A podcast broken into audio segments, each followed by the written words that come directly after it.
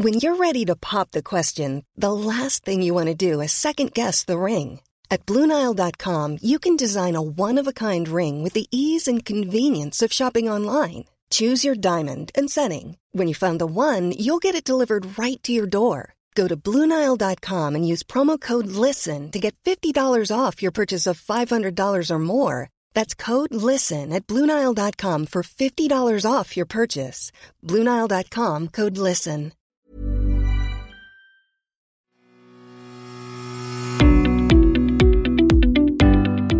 Hi there, and welcome to the Mick Clifford podcast. My name is Sean Murray, and I'm a news reporter with the Irish Examiner, stepping in for Mick for the next two weeks while he's on annual leave. Now, just before the Dáil broke up for the summer, a piece of legislation that's been long debated, long contested, and long lobbied over passed through the committee stage of the Oireachtas, and it's expected it will pass before the end of the year. We're talking about the Gambling Regulation Bill. Now, across the country, many people are fond of having a bet, whether it be on the lotto, the horses, the football, etc. But gambling, as we know, doesn't just happen in a bookies anymore. It can happen on our phones 24 7. And what this legislation proposes to do is bring how we regulate gambling into the 24th century at last. It'll do things like creating our very first gambling regulator. It'll introduce strict curbs on advertising and also create a social impact fund to support problem gambling initiatives. So I'm joined today by Professor Colin O'Gara, who's a consultant psychiatrist and head of addiction services at St John of God's Hospital. So thanks very much for joining us, Colin. Thank you, Sean. Good to talk to you. So the first thing I wanted to ask you was just a, a very broad one, just, just to get your thoughts. Why do you think we need this legislation? How badly do you think it's needed that we pass this bill? Well, the existing legislation is incredibly outdated. So it goes back to the 1930s and 1950s. And I think anybody looking at it would say it's it's not fit for purpose. But on top of that, we have had really since 2009, 2010, people started using smartphones. And since then, we've had the strong proliferation of gambling, the normalization of gambling, and the development of the gambling product. And this has, of course, on one level, brought gambling to made it more convenient and brought it to a lot more people, but it's also caused harm to a lot more people. And it's really, from my perspective as a clinician working with people with gambling addiction, it's really about getting legislation in to control the level of harm that has been caused to individuals. Now, when you're talking about the level of harm, is that something that you have seen ramp up over the last decade or so in terms of the maybe the degree or severity or, or number of people who have been coming forward? Yes, without a doubt. I mean, in terms of presentations to our clinics, there was a time, if you go back to maybe 06, 07, there wasn't a major issue with gambling. But since, with the advent of online gambling, there's no question that clinical presentations have increased dramatically. And in terms of the impact that gambling has as opposed to other addictions, I mean, it's an addiction that is very silent, very covert. Um, with a substance addiction, you get you get warning signs, and uh, you know loved ones and families generally spot that there's a difficulty. It can be very overt in the case of alcohol. You see frequent periods of alcohol intoxication or with drug addiction. You can see the same thing, and there's a physical deterioration in the individual. But with gambling, it's very covered. And we're seeing this now in terms of not just gambling, but we're seeing a whole set of addictions that are related to the phone or usage of a smartphone. Remember that broadband uh, capacity has increased dramatically. We saw in Asian countries prior to gambling addiction setting um, uh, getting a hold in in UK and Ireland, we would see in in uh, Asian countries much higher rates because the broadband there was much better and the uh, you know smartphone usage and smartphone development there was was much better. But in recent years, with us purchasing these highly um, able um, and, and, highly sophisticated um, pieces of technology, we have had all of these issues brought in to our lives. And I mean, it's not just gambling. I mean, and you know, one of the other issues is internet gaming disorder. um, in terms of video gaming. It is a significant problem, you know, in children, adolescents, and adults. And the other piece is, is sex addiction in terms of people accessing their phones to either message other people, to go on webcams, to access porn, or to contact sex workers. And that area is really exploding at present. And then there's a final piece, which is overuse of the phone in general. So just overuse of the device. I mean, we, we will all say that we're using a device too much at the moment, but it's not causing particular problems. But you can imagine that for some individuals, that is is is a problem. So gambling sits amongst um, you know a set of what we call process addictions, and um, you know this is the first piece of legislation that will actually try to curb some of the damage that has come from these um, portals or phones. You know, because like essentially what people who have gambling accounts have on their phone is essentially a casino that, that they can access at any time on their phone. And obviously, for a lot of people who enjoy a bet, it's it's that might not be an issue. But for people who who are addicted or who are facing problems, it, it it's an ever present in their lives because because their phone is always with them. You never see a person without their phone.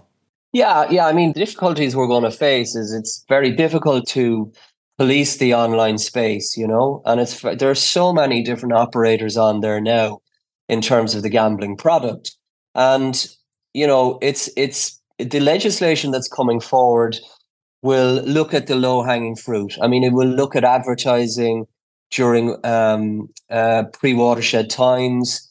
Um, it will look at creating a social fund where we can start to look at how we're going to treat people and how we're going to develop services. Um, and it's a really, you know, um, long and developed document. But you know, more than anything, it's a starting point. It's by no means perfect, and um, you know, there's been a lot of you know different groups either from pro gambling or you know i wouldn't say anti gambling but you know people who are concerned about the effects that gambling are, is having on on on the individual and it really i mean the, the development of the gambling regulatory authority under the leadership of anne marie caulfield is a very positive uh, development. But you know that gambling authority has got a huge task in terms of the breadth of gambling.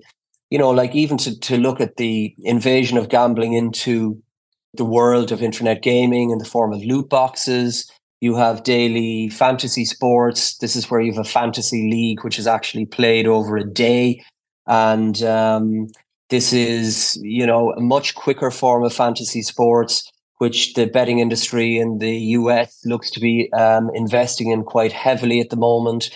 And really, the proliferation of a normalization of the gambling product in society as a whole. You see betting on Big Brother or, you know, any kind of, you know, political events. Um, so, what we've got to do is we've got to use this starting point as a means of identifying gambling as a potentially harmful behavior and um, start to get treatment services in for people and get education out about the effects of gambling. I mean, you know, fantasy sports as an example, there's probably schools uh, doing fantasy sport leagues and have no idea whatsoever in terms of the impact that that can have um, in terms of, um, you know, getting kids into the, um, uh, getting ready really for gambling later in life. I mean, the links between fantasy sports and sports betting in young men is is it's a tiny little sliver, and schools will be running fantasy leagues, be it around the Six Nations or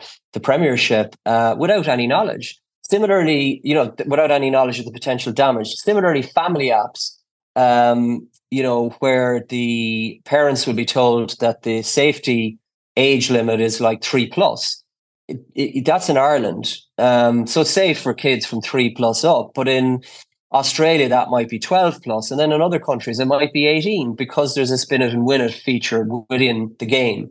So kids are actually spinning a wheel. Very young children are spinning a wheel in these video games.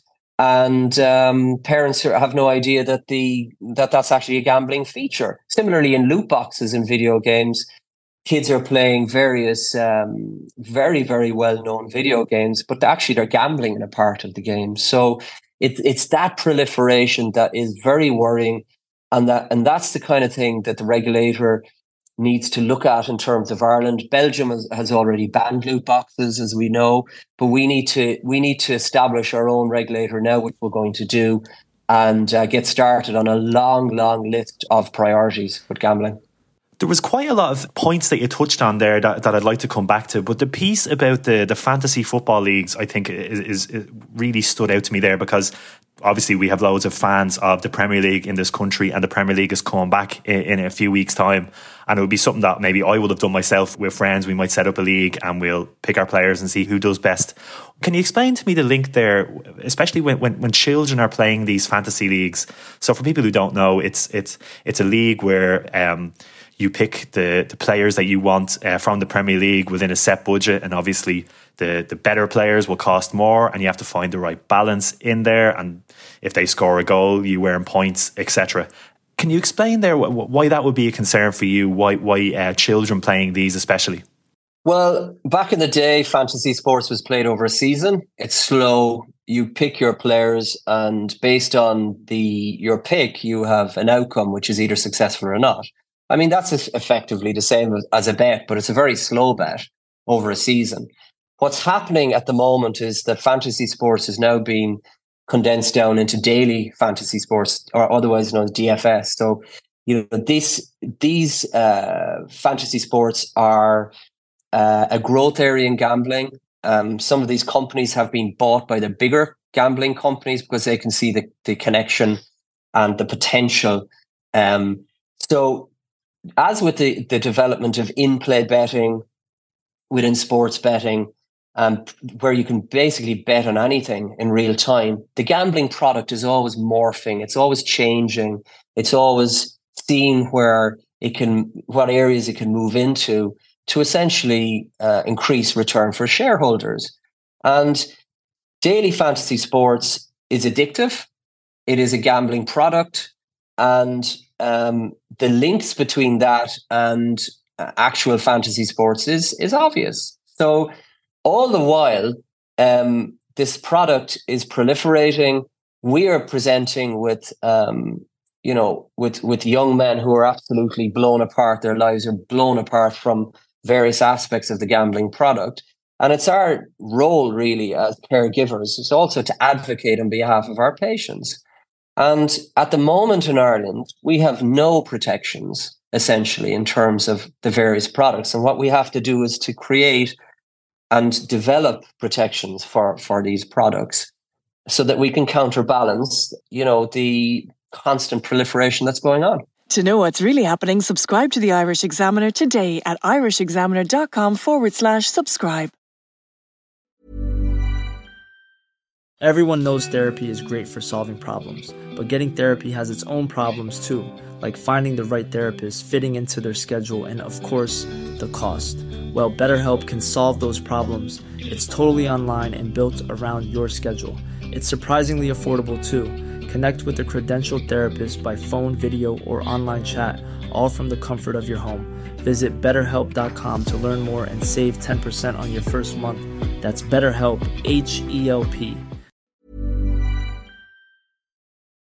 There was one aspect as well that you mentioned there. It's around loot boxes in video games. So th- this was something that I, I, introduced to in lockdown when I um, when we had nothing to do, and I, I opened up my PlayStation and started playing uh, the FIFA game series again, the, the popular football game series.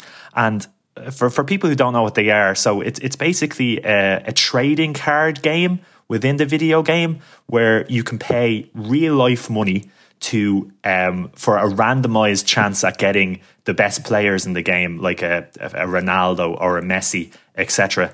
And you can spend like actual cash money, and there's no limit to what you can spend. And there's also a very small chance that you will get the the kind of desired outcome. Um, and obviously, a lot of kids will be playing these games, and it was something that surprised me um, at the time when I when, when, when I realized what they were. But it, it, it's not just the, this football game; these loot boxes are, are are in lots of different games that a lot of children will play as well. Isn't that right? Yeah, that's right. And I recently saw that that very uh, loot box that you're talking about, and it was a, video online, and Ronaldo came up, and um, the chap, uh, a young man you know, was so ecstatic that he uh, ended up, I think he was throwing around some aspect of his uh, equipment and it ended up smashing a, t- a television behind him. So, you know, such was the euphoria at pulling, you know, Ronaldo out of the pack. So essentially, this is the same as a slot machine and getting your, you know, your three cherries on the, you know, in a row. Like there is no difference here because it's a random schedule reinforcement principle from a psychological point of view, we know that that's addictive. And so all the while, the gambling product is proliferating, it's developing, it's moving into different areas, it's jumping onto different platforms, it's linking up with other uh, processes on phones and across, um, you know, various IT processes, and it is, you know, all the while becoming more and more attractive to particularly young men, but also women. I mean, it's you know it's probably more. The slant is more with sports, but casino products and um, you know various um, internet gaming products like Candy Crush, you know, are, are supposed to be more um, favorable to women. But like you know, it is overall this is proliferating and has been proliferating at a rate of knots for the past you know really decade, decade and a half and we're lagging so far behind in terms of our response, so, so far behind. And we really have to get on with it. Um, you know, Alan Shatter's, Minister Alan Shatter's bill of 2012, which is a previous iteration of what we have now. I mean, we're talking over 10 years ago. I mean, like that's, you know, there's slow and then there's very slow. This is, this is, has been incredibly slow, really in terms of getting anything in. But but hopefully this year it, it's it's happening. It's interesting that you mentioned that because I actually did have a quote from Alan Shatter uh, going back over a decade ago about how committed the government were at um, ensuring that there are effective and robust safeguards in place to protect young people and those for whom gambling has become a problem. Now, back then, the government was proposing the same kind of things that we're seeing in their proposals now, such as controls on advertising and sponsorship, and uh, a social gambling fund that's funded by the industry. Um, we're we're a decade waiting for that, and there, there's many reasons why that bill kind of gathered dust on a shelf for over ten years until we got the government's new iteration of that. Can I just ask, from your perspective at the coal face, say, of this, how frustrating was it to see that okay, great, the government is proposing these measures, but actually it, eh, they never they never saw the light of day, as it were. Yeah, I mean it's really frustrating, and it's it's kind of you know you'd lose faith in in, in the political system actually in terms of um, you could quickly get cynical, you know. But you know, I think it's it's in terms of clinical presentation, we would have seen, you know, there's a few studies done recently in terms of the rates I think in particularly in GAA teams and the rates of gambling and you know a lot of lads in their mid 20s maybe. And the and these guys were you know 14 15 16 at the time when Alan Shatter was talking about the bill. And and really it's the last decade you know these guys didn't get um, they didn't get any treatment they didn't get education packages they didn't get protections, uh, you know, in terms of regulation and legislation. And then they present in their mid twenties in these studies to show that you know you've a good chunk of a of, of a team who are, who are who are gambling and the rates of gambling you know are very high. So it that's no surprise. And that's the product really of of the inertia you know? So yeah it's depressing but it's important that we look forward now and maybe even learn from that. But i have to say at the moment it's still it's still pretty ominous in terms of i mean you know, Mr. James Browne has uh, credit is due to him for pushing pushing this on. But I mean, really trying to get legislation like this in in Ireland, you can see at the moment in terms of the various threats, in terms of um, the potential of football came out, and we were told we we're not going to see Premiership potentially, and also in terms of racing. That racing may not be shown due to adverts, you know. I mean, it's a very strong lobby here um, but the reality is, is that we've had far too long and far too much harm to individuals from this product, and it's a it's it's high time really that we got on with the um, with the you know protections. But it'll be interesting to see what happens from here on. You know. Yeah, like I think there are a further 125,000 people who are considered to be at risk gamblers. So if we're to take those two figures together, that, that, that's that's a lot of people in Ireland who who are either problem gamblers or at risk. But in, in terms of that, is this, is it so important that if we're going to tackle the problem of of problem gambling among the population, that we have a clear picture of how many people potentially we might need to help so, in terms of prevalence of gambling, there's no question that um, this is a significantly uh, controversial issue. I mean, there's no doubt in my mind that in terms of pathological gambling figures, you probably come to a figure of 1% for people who are severely affected. But, you know, it's very, very, 1% of the overall population, but it's very important to state very clearly, I have no doubt in my mind that there are hundreds of thousands of people in Ireland affected by um, gambling. Now, what I mean by that is that at risk figures, now you have to define what at risk means. I mean, your listeners will probably go, well, that's somebody who might run into risk, um, but hasn't done already. It doesn't. It, it means that people have been harmed by gambling, right? It means that they uh, can't meet their bills. It means they've had uh, you know, regular fights with their partner. It means that there may have been domestic violence towards children in the home. It means that they wish they didn't gamble, but they they continue to gamble in the face of these adverse consequences.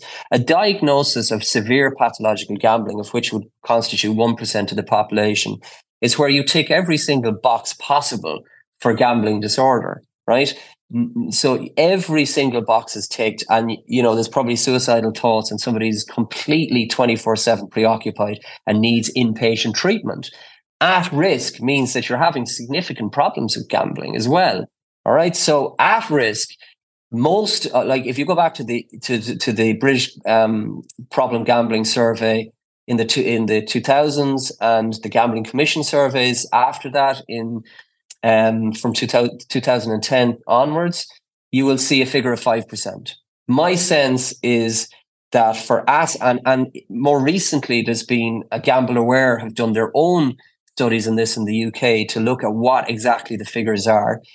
At, for severe pathological gambling, in, from their figures on 20,000 subjects, you're talking to 2 to 3% of the population in men. Okay. And for at risk, you're talking 6 to 7%. I have no doubt in my mind when we do these studies and do them properly, we're talking about people affected by gambling, hundreds of thousands of people in Ireland. Okay, some of whom the 12,000 and probably tens of thousands who are severely, severely affected. All right. And that is so important to get across in terms of, you know, the industry will say this is a very, very small fraction. It's less than 1.7% is the one that they like and also the you know the the there's some old older HRB figures. That one I think that you quoted, that's not relevant now. We have moved on from that. We know that gambling is a much more prevalent problem than that, and it's affecting hundreds of thousands of people in Ireland. In terms of the, the kind of work that you do over the last decade, you will, you will have seen patients in, in various stages of, of, being in difficulty with gambling. Do you still see things that shock you in terms of the prevalence, or just how much it's it's it's infiltrated people's lives when they're at a stage where they come to you? I guess with there's a certain amount of repetition in terms of the presentations to us.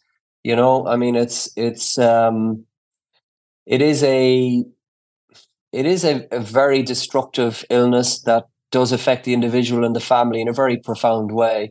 In terms of treatment, um, it is not unusual for us to be, you know, so if an individual is, for instance, stole from their employer hundreds of thousands of euro or tens of thousands of euro or even a few thousand euro, which can be very destructive, um, they have, you know, they come to the clinic and they maybe they've done inpatient treatment with us and they've told us with complete conviction that they're not gambling. There is no test to, to, to, test if somebody is gambling. You can't do a biochemical test like you can with alcohol and and or hair testing in the in the case of drug addiction to tell if somebody has you know biochemically. So with gambling, it's difficult, and I suppose it is shocking if I, if there is one thing where you you know you you you really can cannot believe that if somebody is completely convincing that they haven't been gambling off the background of really severe consequences, such as stealing, as I said, or you know, major problems in their life. And they present to us for up to a year or two. And after two years, it transpires that they've been gambling all the time. That's pretty shocking. And and it's one that you would see with with gambling as opposed to other conditions because it's just the extent of the behaviors in gambling are so entrenched and they're characterized by lying and the word manipulating is used, but I don't like that word in terms of it's quite pejorative, really. Um, but that's what people do essentially is they will lie, they'll manipulate situations um, to defend themselves and to defend the ongoing gambling behavior, you know. Mm. But I guess, Sean, yeah, in terms of shock, um, you would see that with gambling versus other addictions, just the sheer nature of denial and the persistence of the problems opposite other addictions. Yeah. Yeah. You also referenced uh, lobbying there earlier on. Um, as we know, the, the lobbying that has gone on around this bill over the last few years has been considerable. The Minister of State, James Browne, in the Department of Justice, who's kind of spearheading this whole thing, um, he said in April that he or his officials had met with the, with the, many of the big gambling companies, such as Flutter and Boyle Sports. They'd met with Horse Racing Ireland and Greyhound Racing Ireland and Sky and, and, and others. But then they've, they've also met with, with, with, the, with, with people who are advocating, like yourself, for controls, for, for stricter curbs and the likes of that. So when you had a chance to sit across from the minister or, or his officials, what was the kind of main thrust about what you told them about why this legislation was important and why it was urgent as well? Yeah, so we would have looked at the the times involved, you know, in terms of the um, problem being present for such a long time and the lack of regulation and legislation. I think that was pretty clear to to all um, to any observer that really there is a need um, in terms of protections. Clearly, the level of protection is is an issue. Uh, we had a submission from the uh, Irish colleges, uh, Irish College of Psychiatrists, which outlined that we wanted a uh, full time ban on advertising. Obviously, what's being proposed is watershed. In our view, there was no really need for uh, gambling advertising uh, along the lines of smoking advertising or alcohol advertising, which is significantly restricted. And you know, the infiltration of advertising into sport, I mean, is has completely um, run out of control. So that was clearly an area. Um, from the point of view of our own, from a selfish point of view, we wanted to look at and bring the minister's attention to the social fund, um, the looking at the what's needed nationally is very um, you know it's a huge project. You're talking inpatient and outpatient services in every province. Um, you know the uh, technicalities involved in developing inpatient units wouldn't be as high as a medical or surgical hospital. But still if we're serious about providing treatment for people in ireland we're talking for gambling addiction we're talking about uh, you know inpatient facilities in different different uh, provinces really. You'd need one in each province and you would need a network of outpatient facilities. So the, the cost of that is going to be substantial. And really what we would have asked the minister to look at in recent times is, is to focus in on the costing. Now the GRA obviously or the gambling regulatory authority are going to play a significant role in that. Um, and the big worry is that we don't have you know these a lot of these items don't fall between two stools in terms of falling between government and the GRA. Um, but from the outset, what we used to suggest was a one percent levy on overall betting turnover. I think in recent times, a more sensible approach that's emerged would be to cost up um, what would be involved in providing treatment services across the country for gambling addiction. And that's that's you know if you look at the cost of one children's hospital um, we're talking about providing multiple inpatient facilities and outpatient facilities. So it's you know again, it's going to be substantial, but I think the industry needs to be levied appropriately to provide services for the harm that is caused by the industry. In terms of that regulator, then, like we have a very obvious comparator in the form of the UK's Gambling Commission. Now that was set up in the mid 2000s, which which kind of gives a sense of how far behind we are in, in, in getting to grips with it ourselves. Um, but I just want to give you a few headlines um, that were on the Gambling Commission website that are just from this year alone, 2023.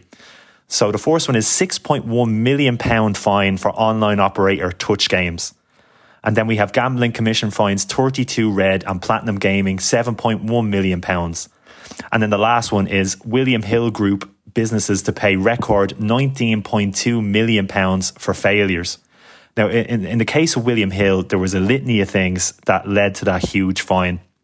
One example was a customer who was allowed to open an account and he spent £23,000 of money in 20 minutes without any checks being put in place as to, to where this money was coming from or how he was betting it.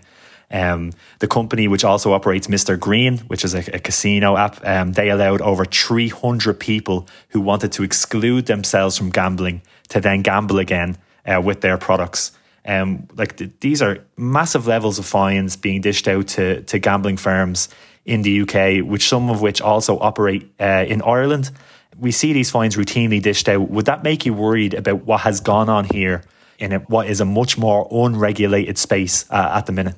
Of course, um, this is this is exactly you know the the difficulties that we have at the moment in terms of the harm that's been caused to people, and you know a lot of these offences occur because a disproportionate amount of the betting companies' turnover comes from problem gamblers, and the betting companies are aware of this.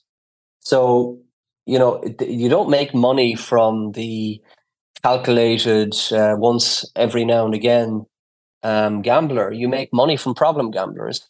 And really, if we're serious about um, reducing harm in Ireland, we have to have that idea really at the forefront of everything we do. And, you know, with that in mind, we need to start, uh, you know, with, with the very obvious things, and we need to get a grip on, on advertising because we know that advertising affects um, not only adolescents in terms of initiation of gambling and maintenance of gambling, we also know that it affects um, problem gamblers, and it, in my view, affects them disproportionately.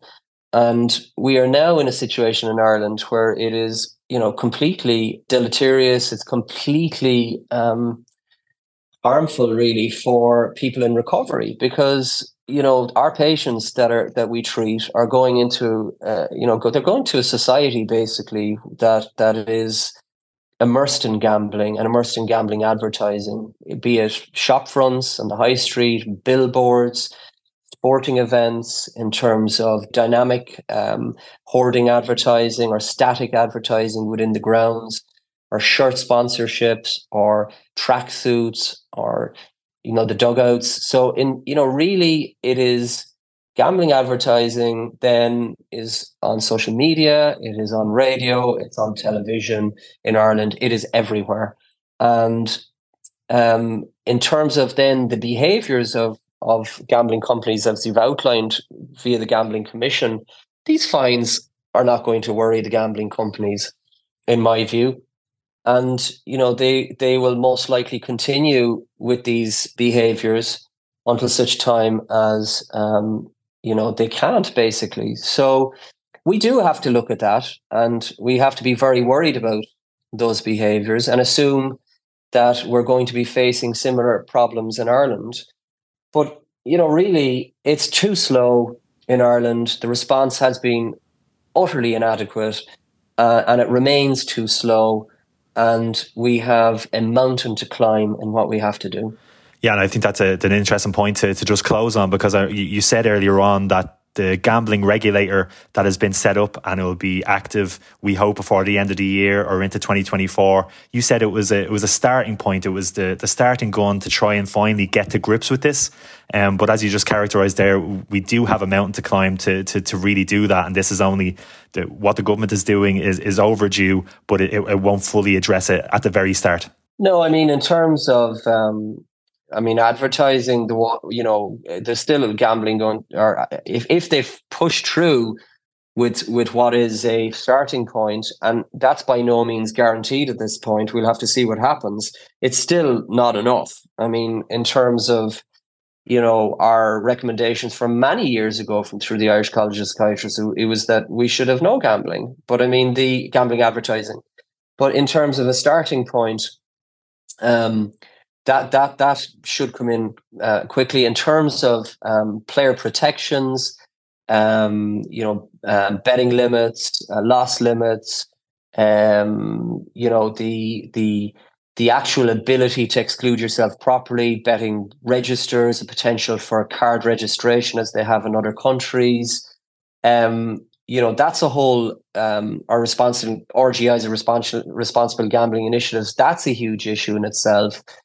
Um, and you know, the in terms of what the regulator is going to do in terms of fines and levies and you know what are you know is the regulator going to have teeth or not? And what what's going to happen when when we have these transgressions as we've had in the UK that's a big question. The social fund are we just going to pay lip service to setting up services and really helping people who are devastated by gambling addiction or are we just going to put a paltry sum to it and you know um, just say oh well look we've set up a service here in dublin or wherever. That's not going to be sufficient you know? So so for hundreds of thousands of people affected by gambling addiction it's obvious we need uh, you know we need an inpatient um, treatment center in every province and we need a network of multi uh, multidisciplinary teams across the country uh, as as a bare minimum so are we going to do that properly? Or are we going to just, you know, um, you know, fudge it and and put a center here and there and say, look, we've ticked the box, you know? So that's a big question. And then in terms of education, are we going to do a national campaign of, of advertising to directed at young men about the harms of not only gambling addiction, but the the, the problems that you know in terms of um, what the what the internet has presented to us in terms of accessing porn, internet gaming. Um, you know, are we really going to take that seriously? Um, I have my doubts. I have to say, I I I, I would I, I will be pleasantly surprised if I see it. But um, you know, we're going to need a huge uh, change in the way we do things because for the last ten, uh, going on fifteen years, it's been it's been utterly inadequate. Well, brilliant stuff. Listen, Colin, thank you so much for your time today. I really appreciate that. And thanks so much for being on the Mick Clifford podcast. Many thanks to you, Sean, and um, hope you have a good day. Thanks. So, thanks to Colin, and thank you so much for joining us this week. We'll be back next week with another episode. And until then, take care. Hey, it's Danny Pellegrino from Everything Iconic. Ready to upgrade your style game without blowing your budget? Check out Quince. They've got all the good stuff shirts and polos, activewear, and fine leather goods, all at 50 to 80% less than other high end brands. And the best part? They're all about safe, ethical, and responsible manufacturing. Get that luxury vibe without the luxury price tag. Hit up quince.com slash upgrade for free shipping and 365 day returns on your next order. That's quince.com slash upgrade.